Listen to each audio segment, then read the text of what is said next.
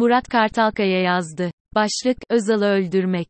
Döviz mevduatları, MB rezervi, KKM, Ocak ayının 3. haftası dövize dönüşün önü alınmış görünüyor. KKM hesaplarında tekrar bir artış var. Bankaların KKM hesabına uyguladığı MB faizi artı 3 eşittir 12 tavan kısıtlaması kaldırılıyor. Bankalar zaten müşterilerine dövizini bozup KKM hesabına geçerse bu yıllık sabit %12 üstüne, döviz bazında %6 komisyon veriyorlardı. Buna rağmen hızla artan TL mevduat faiz oranı %30'lar konuşuluyor, KKM'den çıkış yaşattı. Şimdi hem döviz komisyonu hem de KKM artan sabit faizi ile cazip hale gelecektir. Bir önceki hafta bu cazibe rakamlara yansımış, geçen hafta artmıştır diye tahmin ediyorum. Burada sıkıntı bankalar. Mevduat faizleri 24 seviyesine çıktı. KKM hesaba komisyon veriyorlardı. Bir de KKM tavanı kalkınca maliyetleri iyice artacak. TL mevduata geçemezler, rasyoları tutmayacağı için alacakları cezalar berbat.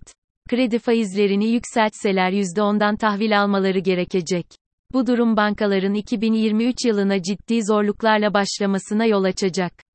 İktidar seviyor böyle şeyleri. Her dönem başka bir sektörü mutlu ediyor. Geçen sene başı ihracatçılar seviniyor, ithalatçılar ağlıyordu. Yılın ikinci yarısından itibaren ithalatçı seviniyor, ihracatçı üzülüyor. Üretimde yüksek personel ve enerji maliyetleri fiyatları yükseltti.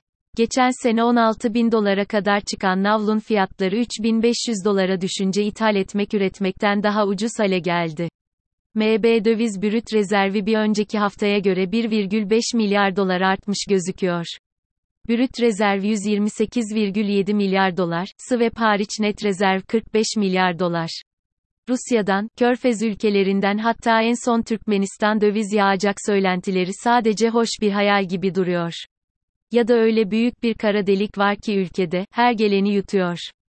Bir de BOTAŞ'ın 20 milyar dolarlık Rusya borç ödemesinin ötelendiği söylentisi var. Gerçekten ötelendi mi yoksa şu sıralar ödemesi mi yok doğrusu ben anlayamadım. Sonuçta 20 milyar dolarlık bir ödeme olacak. Kısa vadeli dış borç 180 milyar dolar, cari açık 40 milyar dolar. Nasıl ödenecek bu borçlar? Geçen hafta yine ihale düzenlediler. Dolara %10 faiz verecekler. Dolara %10. Korkunç.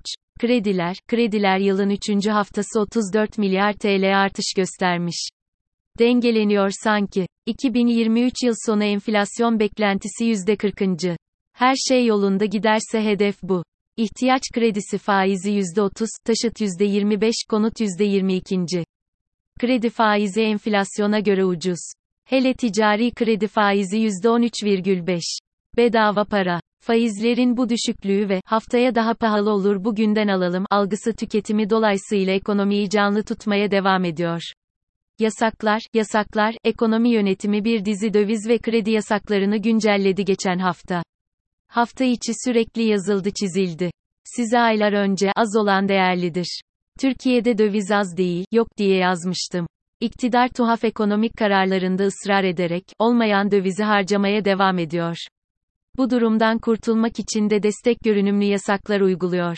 Örneğin, şirketler, yurt dışı dövizlerini getirip %40'ını MB'dan satıp %60'ını KKM yapıp, yakın zamanda döviz almayacağız sözü verirlerse %2 prim alacaklar. Turizmciler gelirlerinin %40'ını geçen seneden beri MB'da bozdurmak zorundalar. AKP iktidarı, devamıyız, dediği rahmetli Özal'ın generallere karşı savunup hayata geçirdiği ekonomik özgürlük ortamını hızla generaller dönemine götürüyor. Özal'ın ekonomik anlayışını beğenirsiniz beğenmezsiniz o ayrı. Ama, devamıyız, dediğiniz Özal'ı ikinci defa öldürmezsiniz. ABD, Avrupa, Türkiye, ABD, dördüncü çeyrekte %2,9 büyüdü. Bu faiz artışlarına rağmen durgunluğa girilmediğinin işareti. Fed'in faiz artışlarını sonlandıracağı hatta yılın ikinci yarısında düşüş sinyali vereceği beklentisini kırabilir. Bu hafta Fed faiz kararı açıklayacak. Genel beklenti en fazla 25 baz artış yapıp %4,75 ile faiz artışını sonlandıracağı. Piyasanın %99'u buna inanıyor. Yeni verilerle 50 baz puan artırırsa ortalık yeniden alevlenebilir doğrusu.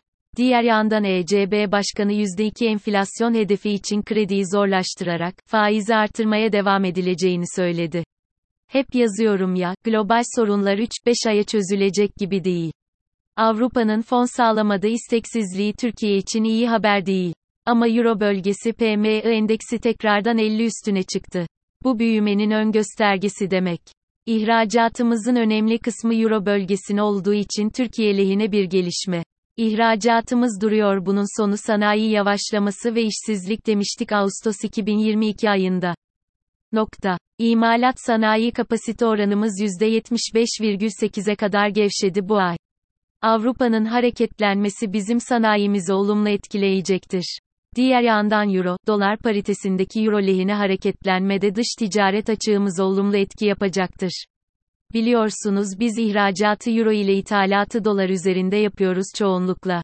Turizm gelirlerimizdeki artış sürüyor. Yıl sonuna 46 milyar dolar turizm geliri bekliyoruz. Güzel rakam. Ama bu rakamın da suyunu çıkarmayalım. Tüm dünya pandemiden çıktı deli gibi kendini dışarı attı. 2023'te aynı çılgınlık sürer mi? Emin değilim. TÜİK'in Eylül rakamlarına göre bir önceki yıl ile kıyaslandığında turist sayısı %94 artarken turizm gelirimiz %68 artmış. Aynı dönemde döviz, Türk lirası karşısında %125 değer kazanmasına rağmen. Ülke sudan ucuz olduğu için kendi ülkesinde pikniğe gidemeyen adam gelip Türkiye'de tatil yapmış. Kısaca Türkiye bir şey yaptığı için turist gelmemiş. Yunanistan'ın ilgili dönemde turizm geliri %78 artmış mesela. Dolar, Türk lirası 18,35 üstünde kaldıkça zıplama etkisi devam ediyor. 18,47-18,80 sıkışması devam ediyor. Sıkışmanın Şubat sonunu geçme olasılığının zor olduğunu görüyorum. %8 ile %10 arası bir zıplama söz konusu. Bu 21 lira ile 22 lira arası bir yer demek. Sonrası gelişmelere ve paniğe bağlı. BIST 100 bölü 20 Ocak haftası 331 milyon dolarlık yabancı satışı var. Yabancı portföyü 25 milyar dolara düşünce 67 milyon dolarlık alıp portföylerini 27 milyar dolara çıkarıp oradan 331 milyon dolar satmışlar. Bu hafta 5250 üstüne atarak başlayamazsa 4400-4600 puan arasına kadar gevşeyebilir. Oradan dönerse teknik düzeltme tamamlanmış olur. Bu hafta direnç 5500 puan. İktidar seçim yüzünden 3 milyon seçmenin borsada para kaybetmesini göze alamaz. Diğer yandan çok yükselmesini de istemez. Çok yükselirse kar yapan yatırımcı hisseden çıkıp yeniden sabit duran dövize girebilir. Sallan yuvarlan seçime kadar idare edeceklerdir. Altın, ons, 1920 doların üstünde kaldıkça ilk hedefi 1965 dolar. Destek 1916 dolar ve 1895 dolarda. Bu hafta Fed beklentisi dalgalanma yaratabilir. Avro, dolar, 1,0930 üstünde kalabilirse yukarı devam eder, 1,0810 destek. 1,11 1,1130 ve 1,1180 direnç. Brent petrol, 86 ile 89 dolar arasında sıkışıyor. 89 doların üstüne çıkıp kalması global durgunluk başlamadan bitecek demek.